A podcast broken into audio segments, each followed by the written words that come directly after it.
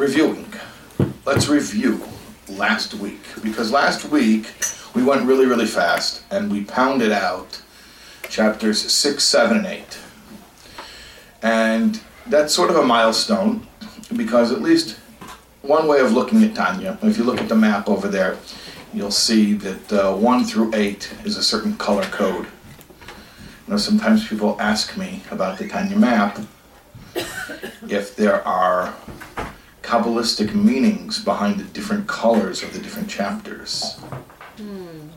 And the answer is the guys at Spotlight Design chose whatever colors would be recognizably different and that they but but they would look nice together and so it's pretty much totally an aesthetic thing but everything's divine providence so perhaps there's deeper meaning as well. At any rate you see how chapters 1 through 8 is one color 1 through 8 um, oh thank you so much. Okay. So remember what's 1 through 8 what's going on?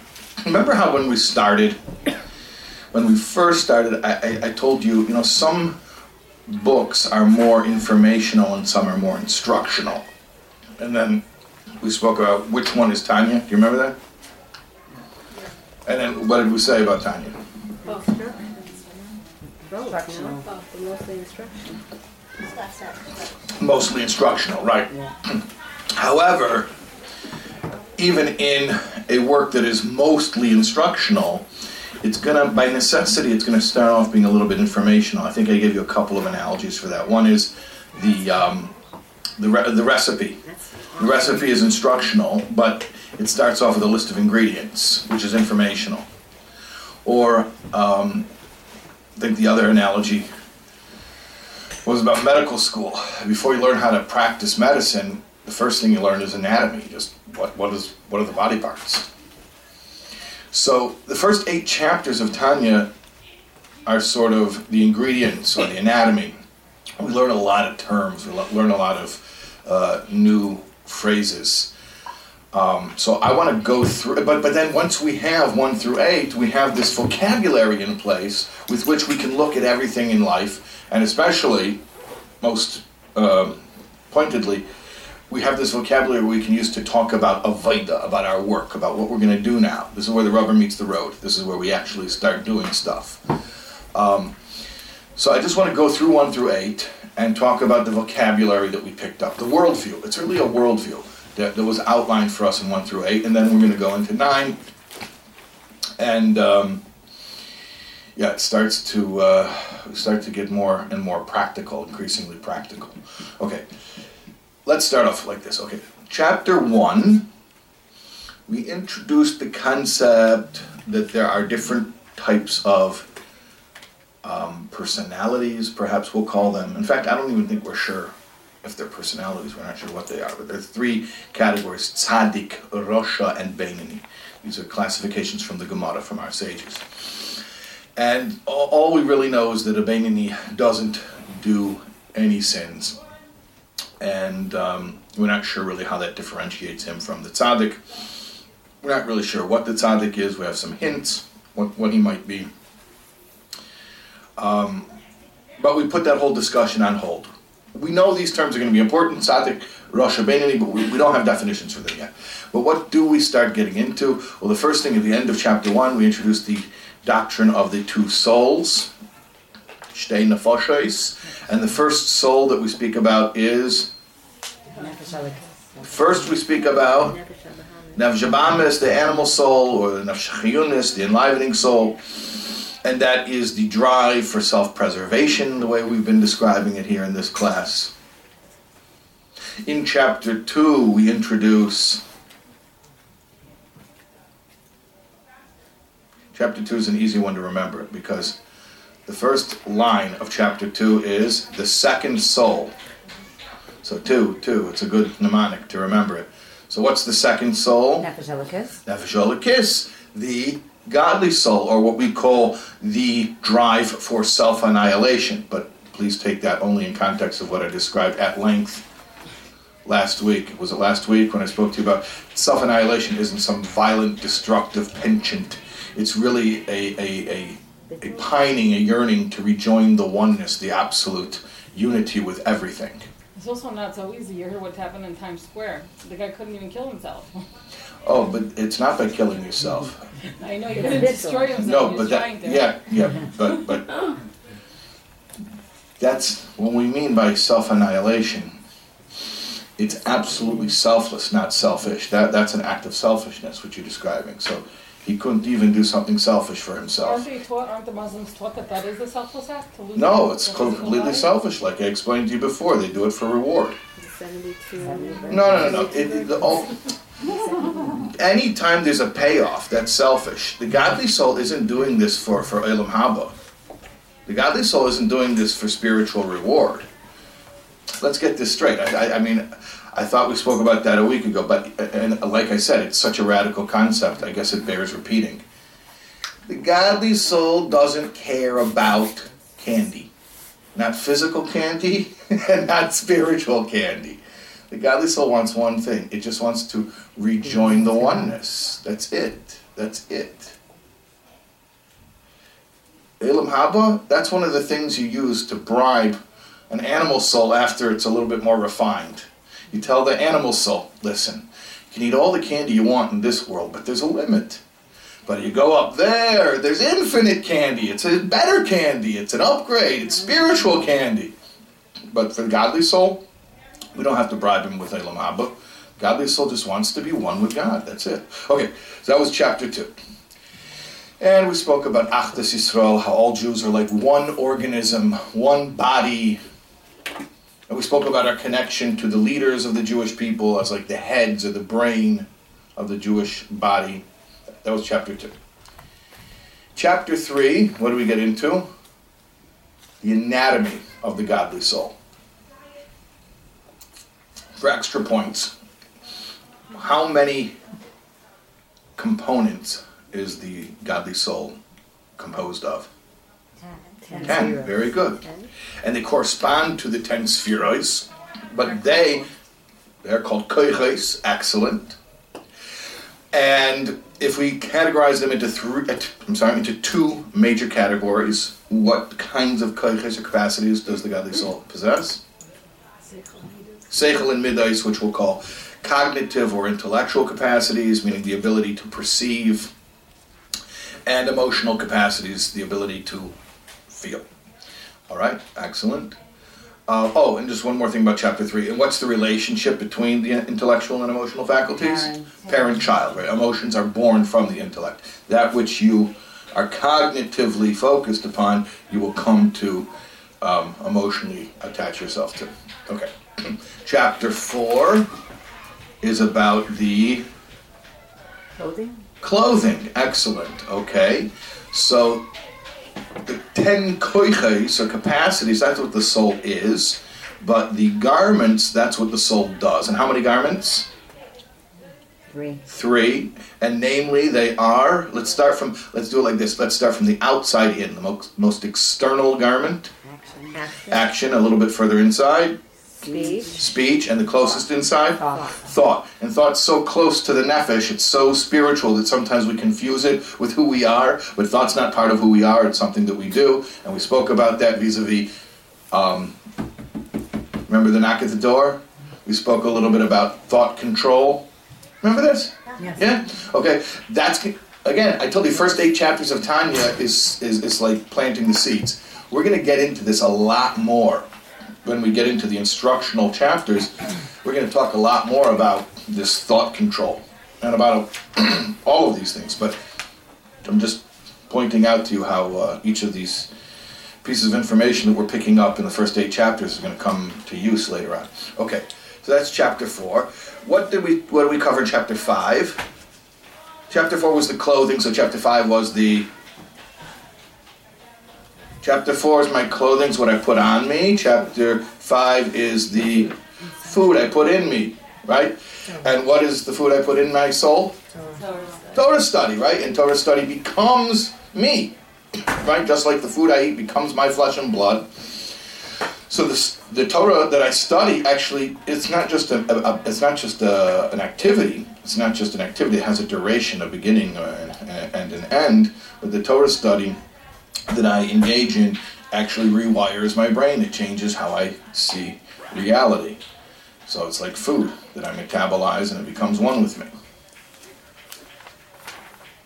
Okay, and that brings us to last week. Chapter 6. Chapter 6 was about the composition and the modes of expression of the animal soul. And just like in chapter 3, we learned that the godly soul has 10 modes of expression, which are cognitive and emotional. Three cognitive, seven emotional. So, too, in chapter 6, we learned about the animal soul, that it has 10 capacities, which are three cognitive, seven emotional, um, and it expresses itself through, or, or let me just go step by step. So just like in chapter 3, we learned that, that the godly soul has 10 capacities, which three are uh, cognitive and seven are emotional. So too, here in the beginning of chapter 6, we learn that the animal soul has 10 faculties, which are three cognitive and seven emotional. Just like in chapter 4, we learned that the godly soul expresses itself through thought, speech, and action of the mitzvahs. We learn here that the animal soul, here in chapter 6, that the animal soul expresses itself through three garments of thought, speech, and action. Not thought, speech, and action of mitzvahs, but thought, speech, and action of what? Bodily needs. Hmm? Bodily needs. Preservation. Here's the tricky part. Everyday life. It's a chakra. It's every. It's holiness and everything else. Right, Sitra Achra. It's holiness and everything else. So the modes of expression of the godly soul are very specific. If it ain't a mitzvah, that's it. It's not a godly garment. The animal soul is everything else. Everything else that's not a mitzvah. Now, in chapter 7, we start talking about how you can take some of that non mitzvah stuff and elevate it, right? Because in chapter 7, I remember I said 1 through 6 is the microcosm, 7 and 8 are the macro. 1 through 6 is the dichotomy of good and evil as it exists within me, the two souls. 7 and 8 is sort of how that happens in the world around me. So we spoke about in the world around me, there's something called klipas noiga, which literally means the shiny klippa or the shiny shell or husk. And it's shining because it's translucent because you can see its potential for its godly spark that's in it. And that really is the bulk of all of Olam Hazeh. Most of this physical world is that neutral stuff. It all has potential. And if you use it the right way, you lift it up, right? So the food that you eat, and then you burn those calories in order to study Torah or do a mitzvah, or the money you earn, and then you use that money to give tzedakah and to, to, to, to buy things that you need to, to live a Jewish life and to serve God. So you're taking that neutral energy and you're elevating it. Okay. And then we also spoke about irredeemable klippa. That there is something in the world that's just irredeemable, and our relationship with it is avoidance. We avoid it. And as for what's going to be done with it, well, you know, the Navi tells us that Hashem told him that Esruach Hatoma A'ave Min Haaretz. Hashem says in, in the first person, I will ultimately, in the times of Mashiach, remove the irredeemable klippa. You don't do that. We don't we we don't engage in it. We leave it alone, and whatever's left over when Mashiach comes, Hashem will come behind and scoop it up and get rid of it. Okay, and and this is really important stuff as far as you know later on in Tanya. Remember, I told you one through eight is all the important stuff later in Tanya. Because like later on, when we're talking about, for instance, like in chapters 35, 36, 37, when we're talking about the the ultimate purpose of our mitzvahs, which is to make a dwelling place for Hashem in this world.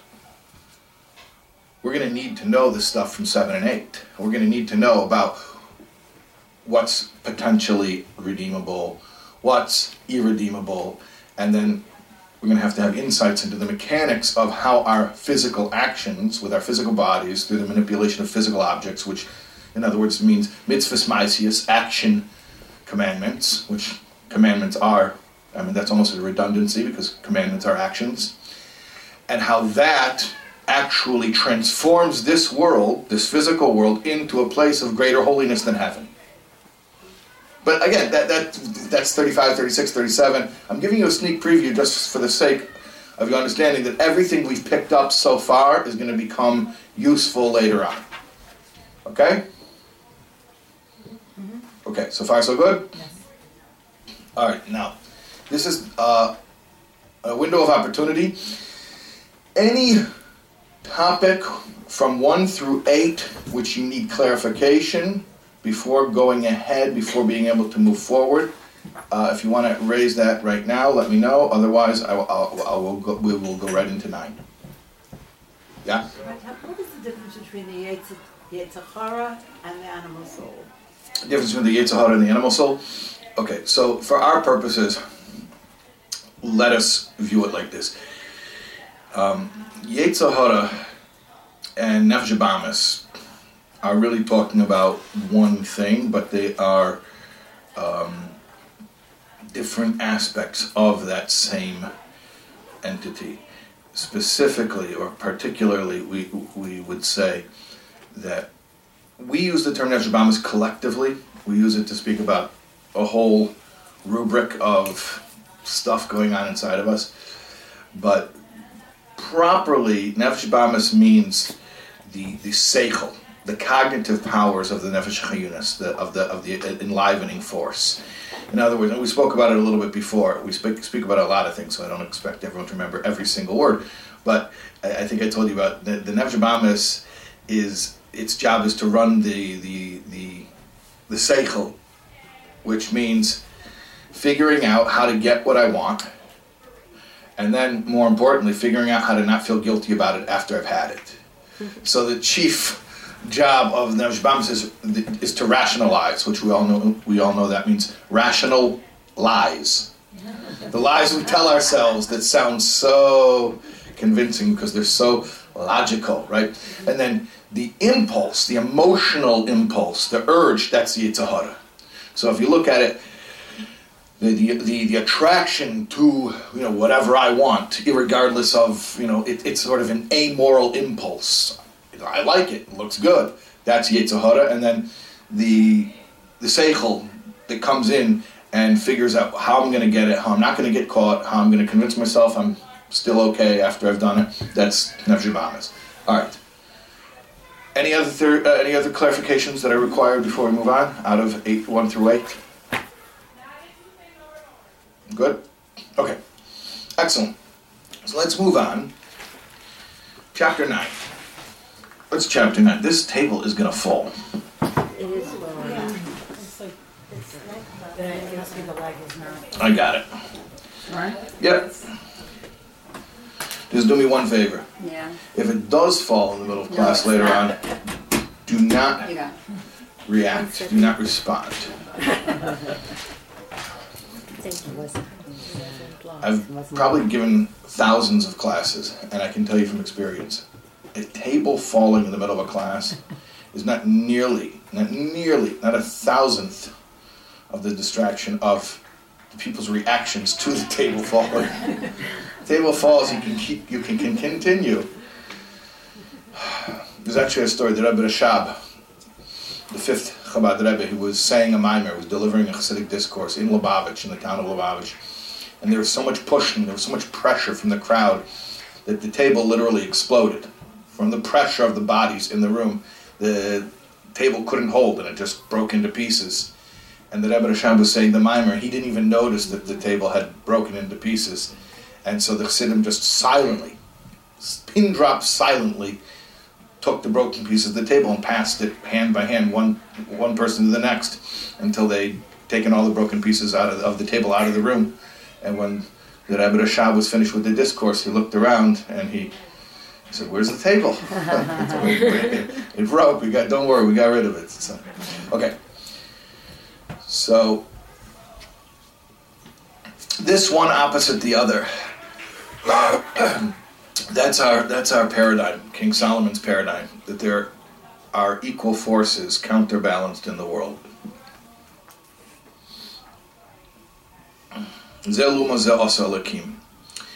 And we've been talking about it, about this dichotomy, the, the we'll call it the godly and the selfish. I think it's better than good and evil. Um, and now we're, we're, we're getting a little bit more into how it actually manifests within our personalities. And the way we describe it is with a with, a, with another turn of phrase from from Shlomo Melech. Shlomo Melech says in Koheles that there's a city, Ir Katana. It's a small city, and this small city, like most cities, has denizens, people who live there, people who live in the city and there are two kings who are fighting for complete control over the city. There's an old foolish king and there's a young wise king. And they both want complete control of the city, which means they want all of the denizens of the city to obey them.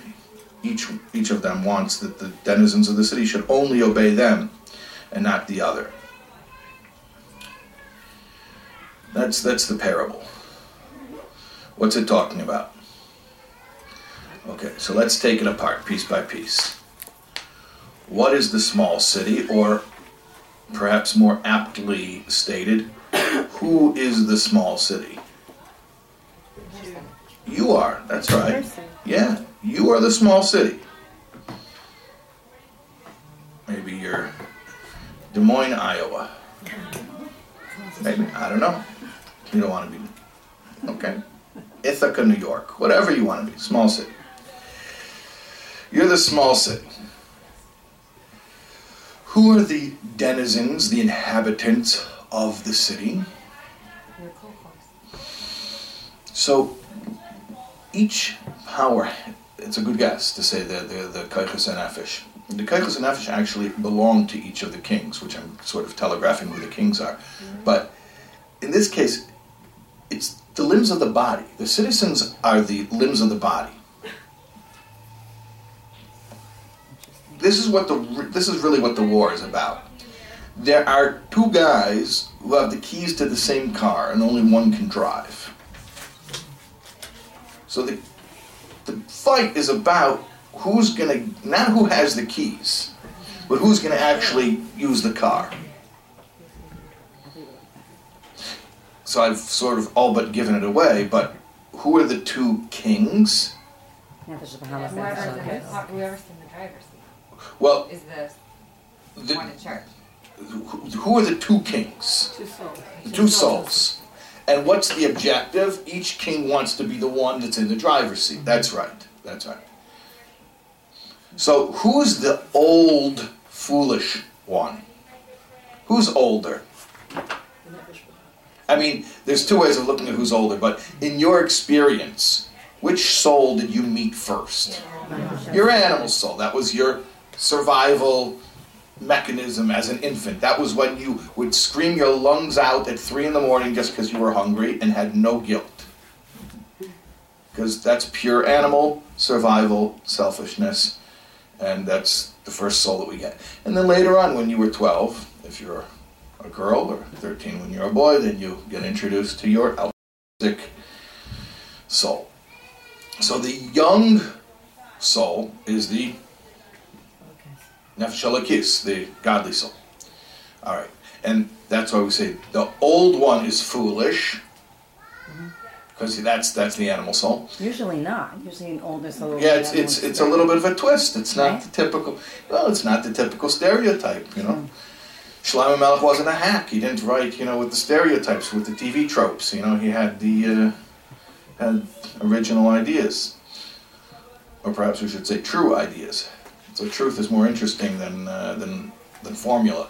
So yes, you're right. The formula is the old wise, but in the reality is it's the old foolish king and the young wise king, and they're fighting. And what are they fighting over? The city, and that means that each one of them wants that your body should be a vehicle 100% of the time toward expressing its will.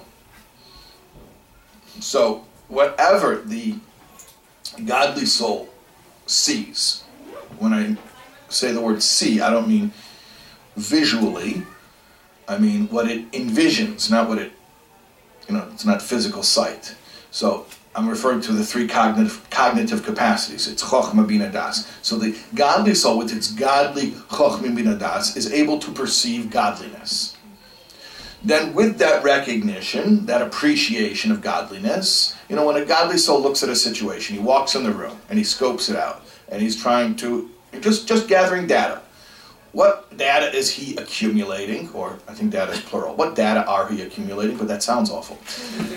It sounds awful. Okay, so I'm going to say it wrong because it's easier on the ear. What data is he accumulating?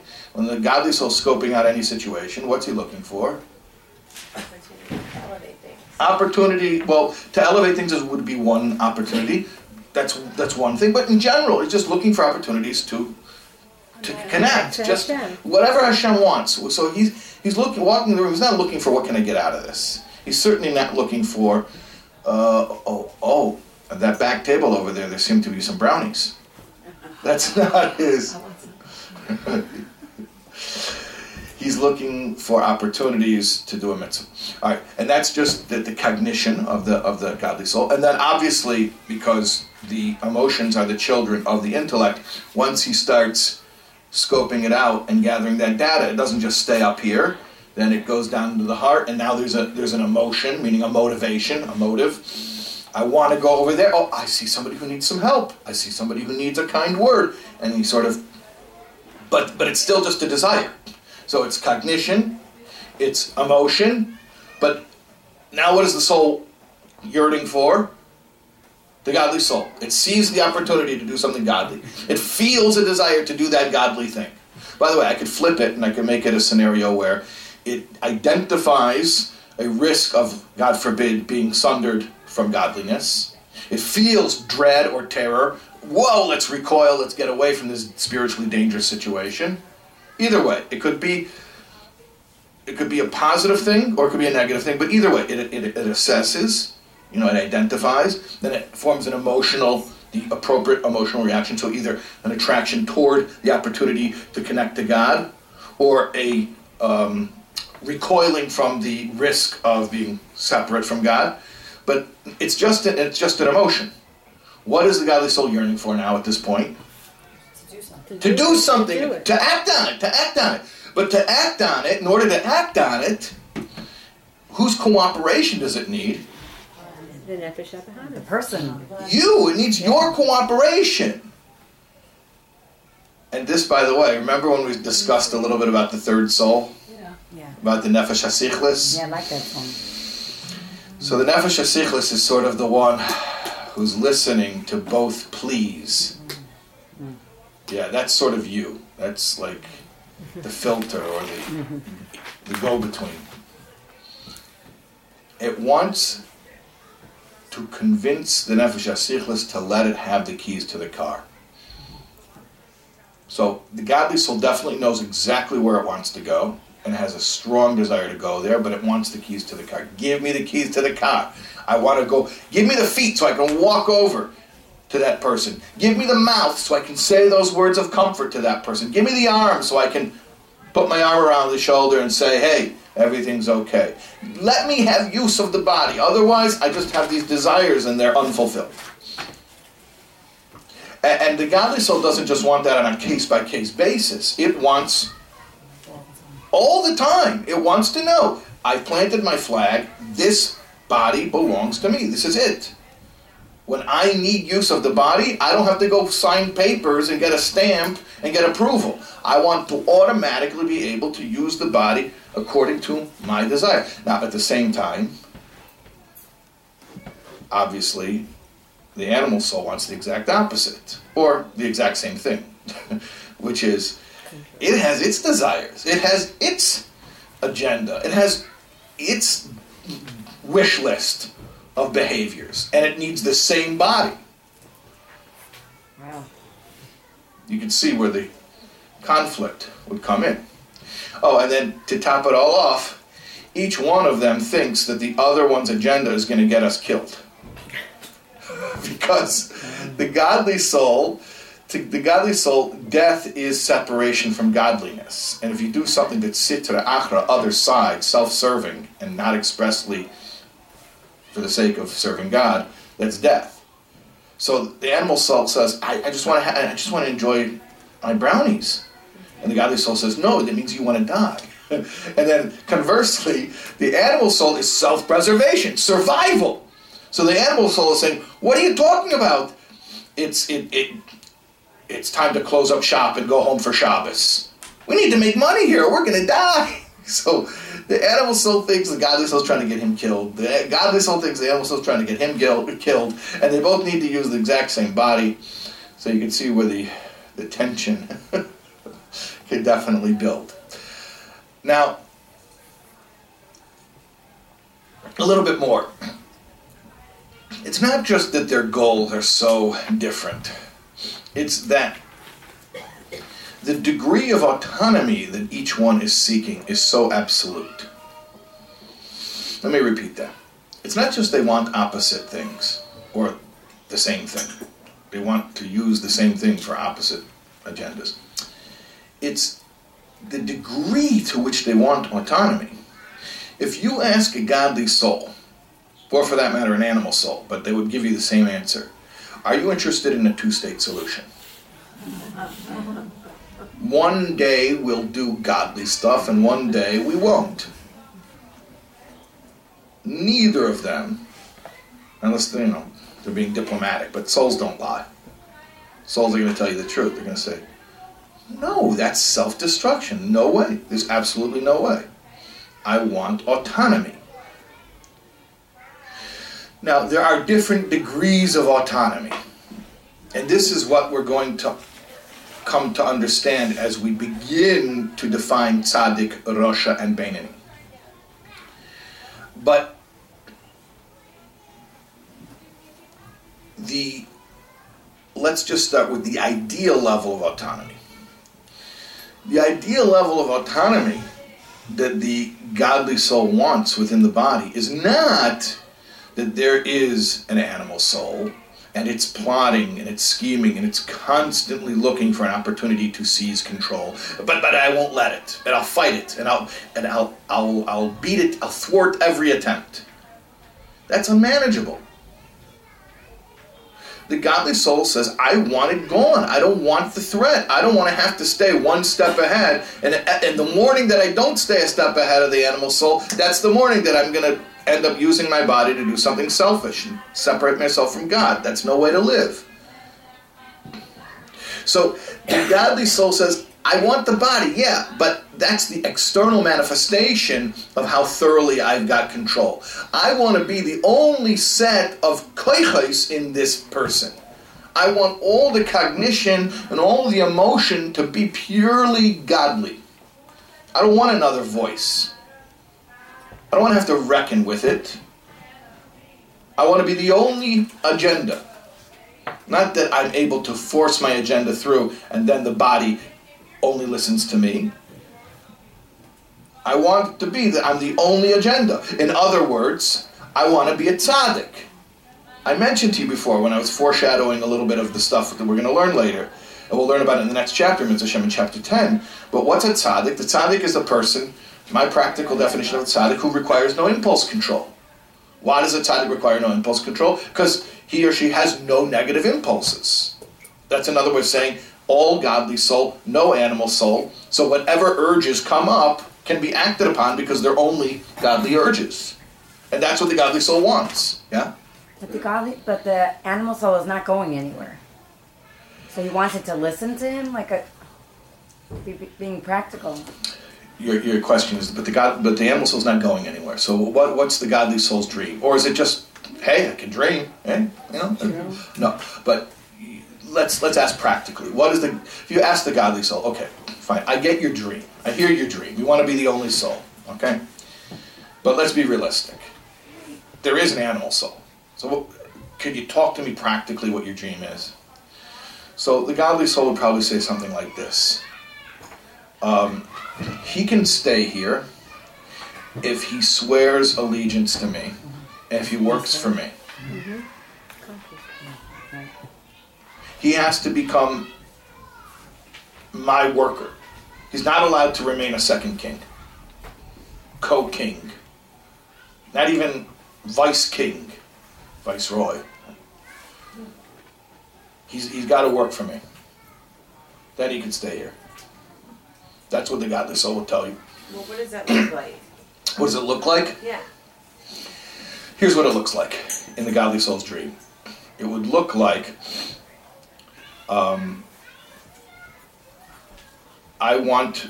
I'm in uh, the godly soul is talking here. I'm in a body, and all I want is oneness with God. And the way that I accomplish that is through doing mitzvahs. Remember, let's let's let's recall the godly soul in a body, as uncomfortable as it is, as uncomfortable as it is, is really benefiting, is really gaining. Because the godly soul in heaven has a subject object relationship with God. What does it mean that God that what does it mean that neshamas delight in basking in the rays of godliness in heaven?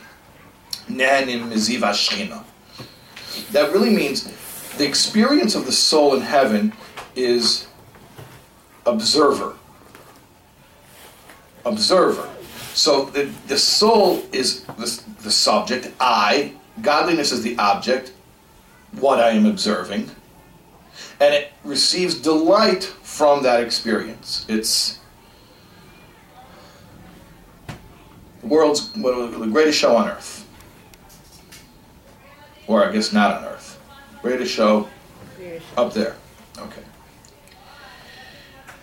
However, that's not oneness. Decidedly not. It's not oneness. By definition, it's subject object.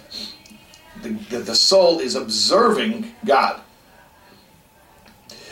What the, what the soul really wants is to become one with God. How does the soul become one with God? It's ironic. Up there, it can observe God, but it can't become one. Because by definition, if you're observing, if I'm observing you, I'm watching you. So then there's I and there's you. And as much as the soul has incredible emotions based on what it sees, it, it, it has this incredible ahavas Hashem, an incredible yiras Hashem, but it's I love you. So there's I and there's you. I'm in awe of you. So there's I and there's you. When the, when the soul comes into a body, it loses all that consciousness, or it's muffled down to barely an audible murmur. Because it's just covered in these layers of, of consciousness of the physical universe.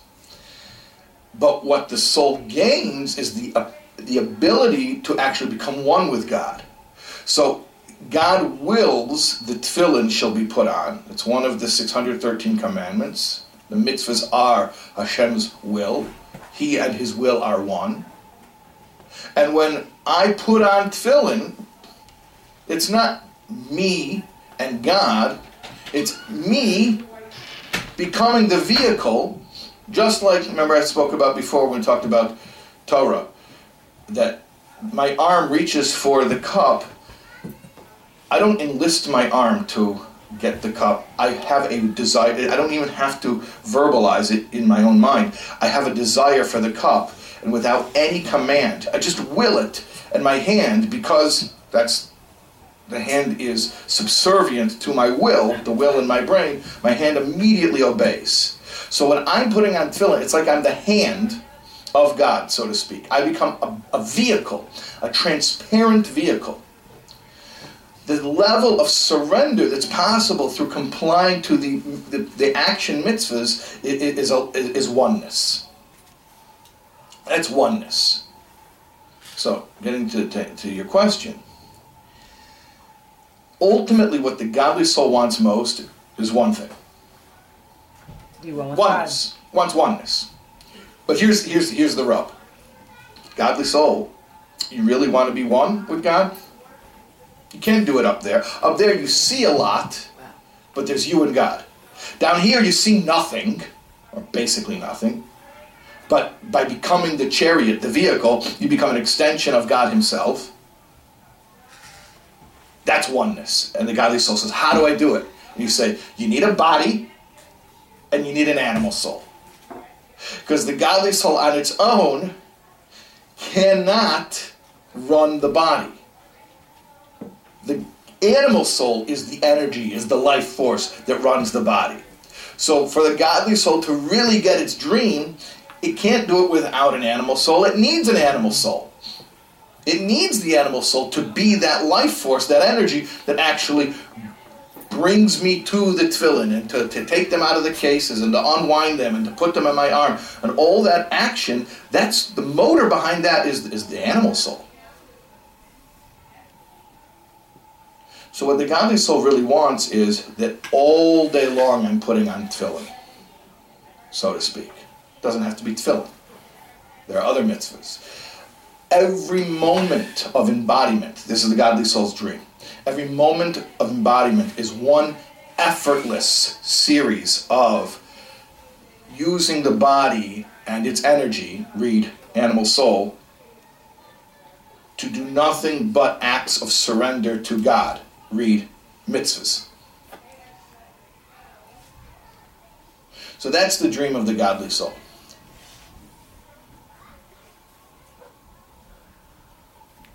Now, like we mentioned, the animal soul has the exact opposite dream. It's going to run the show. It's not going to have to contend with any godly soul. It's not going to have to get approval. It's not going to have to rationalize so much anymore. Or maybe just to itself. Godly, I mean, animal souls also have a conscience. But it only has to rationalize to itself. It's not going to have to fight with a godly soul. And that's what it wants. However, there's one big caveat here. There's one big caveat where you cannot exactly compare. There's not an exact equivalency between godly soul and animal soul. And it's a major exception. It's a major it's an asterisk, but it's a very important asterisk. The godly soul really, really, really wants this dream that we described. Where it can really become one with God through acts of devotion through the body that are powered by the energy of the animal soul. It really wants that. It's not joking. The animal soul wants what it wants, but it doesn't really want what it wants. There's only one power in the universe. There's really only one agenda. There's really only one objective Hashem's goal. The godly soul obviously is in line is in, is in line with the godly objective because it's godly.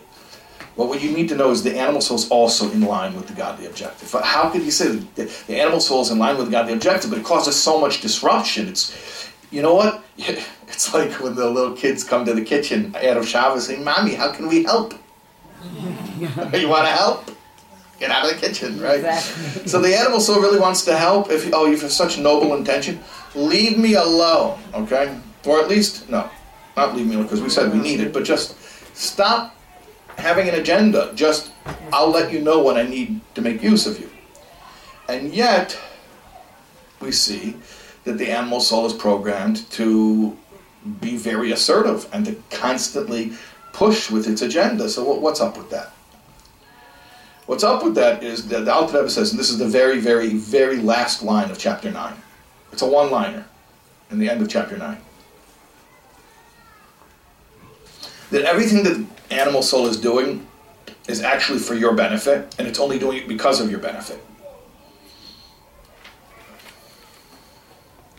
It doesn't really want you to win. It doesn't really want you to give in. So then, why is it doing this? The, the Alter Rebbe quotes from the Zohar. The Zohar has a has a mashal, a parable there for explaining this.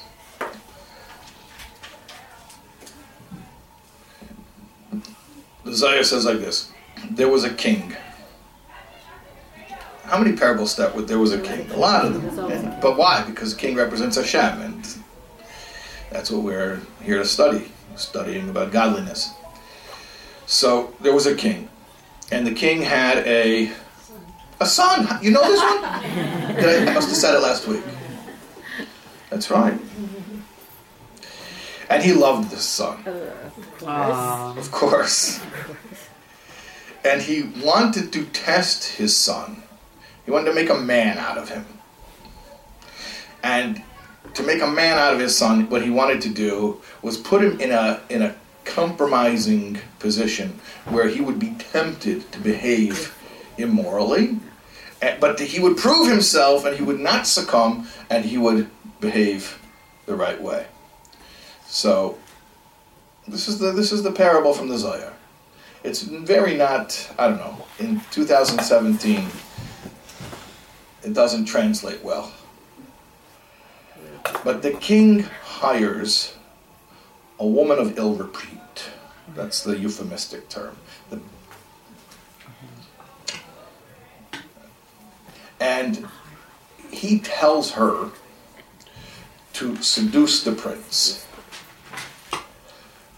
But she knows and, he, and she understands that the king is doing this because he wants the son to overcome and to thwart her advances.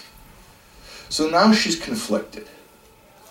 This, this is where it gets interesting because the parable then is sort of like in the mind of the harlot in the story. What's her psychology? It's actually interesting. She's it's interesting because it's not PC for 2017, but if you think about the storytelling of it, she's the main character. Um, her psychology, in other words, her experience of the story, is the most important perspective in the story. She's not the object in the story. It's actually the story, the parable is about conveying her inner motivation. Yeah, it's interesting. I, I'm just saying from a storytelling perspective. So that the story becomes about her psychology at this point.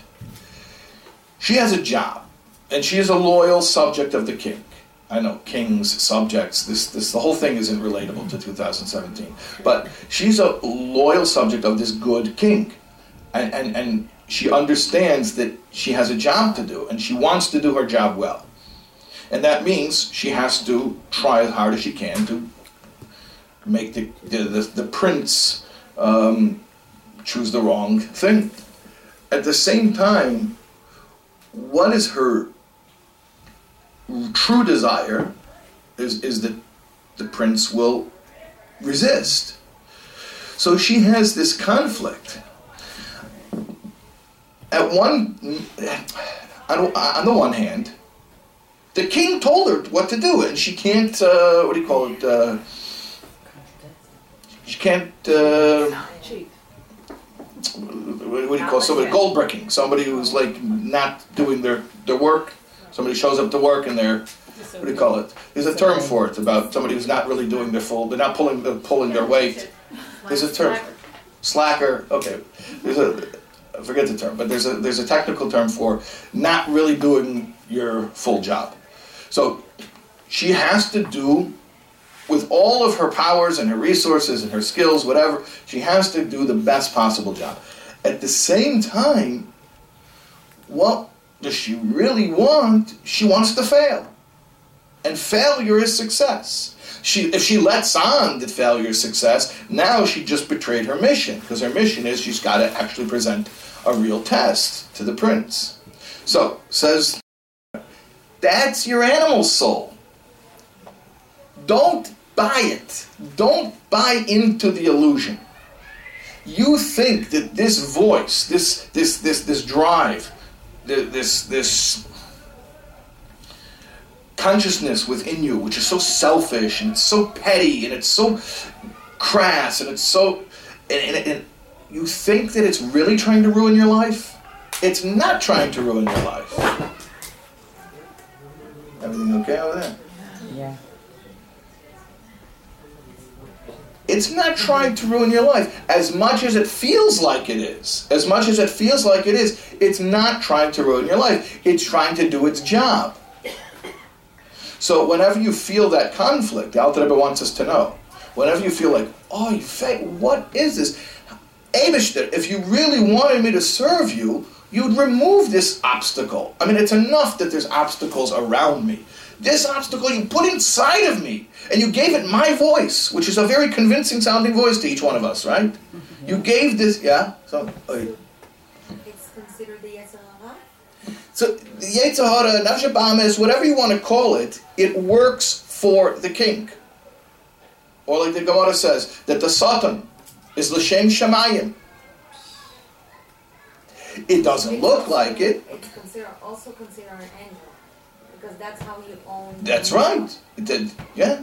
So it's not a, it's not like God forbid lahavdil in, in, in Christological theology where it's like the separate force, and then it's fighting with the godly force, and they're, they're, they're dueling. There's no duality. There's one force. There's one king. There's one power.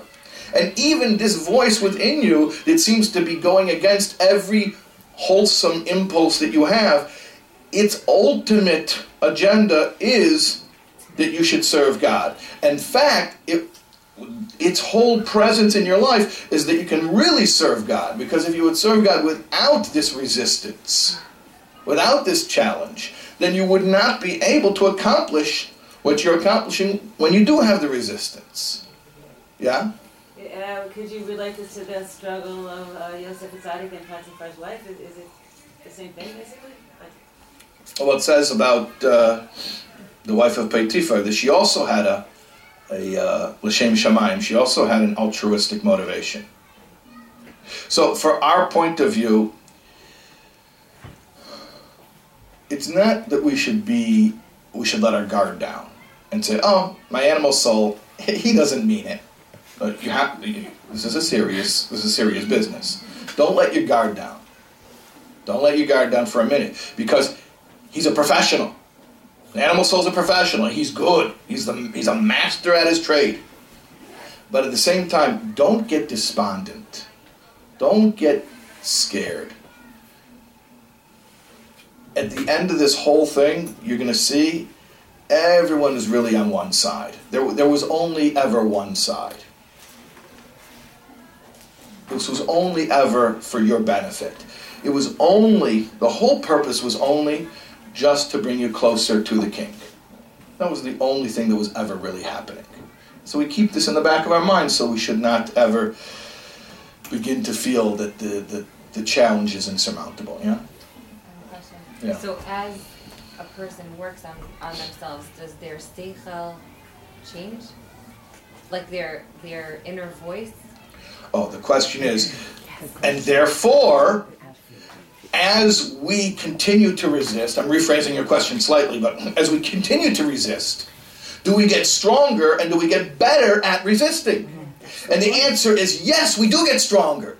And then mm-hmm. the follow up to that is that the stronger you get, then your trainer comes in and puts more weight on the bar. Oh, you can't. Yeah, not kidding. not kidding. Yeah, it's always a struggle. Okay, I'm going to be religious about ending on time. Thank you. So what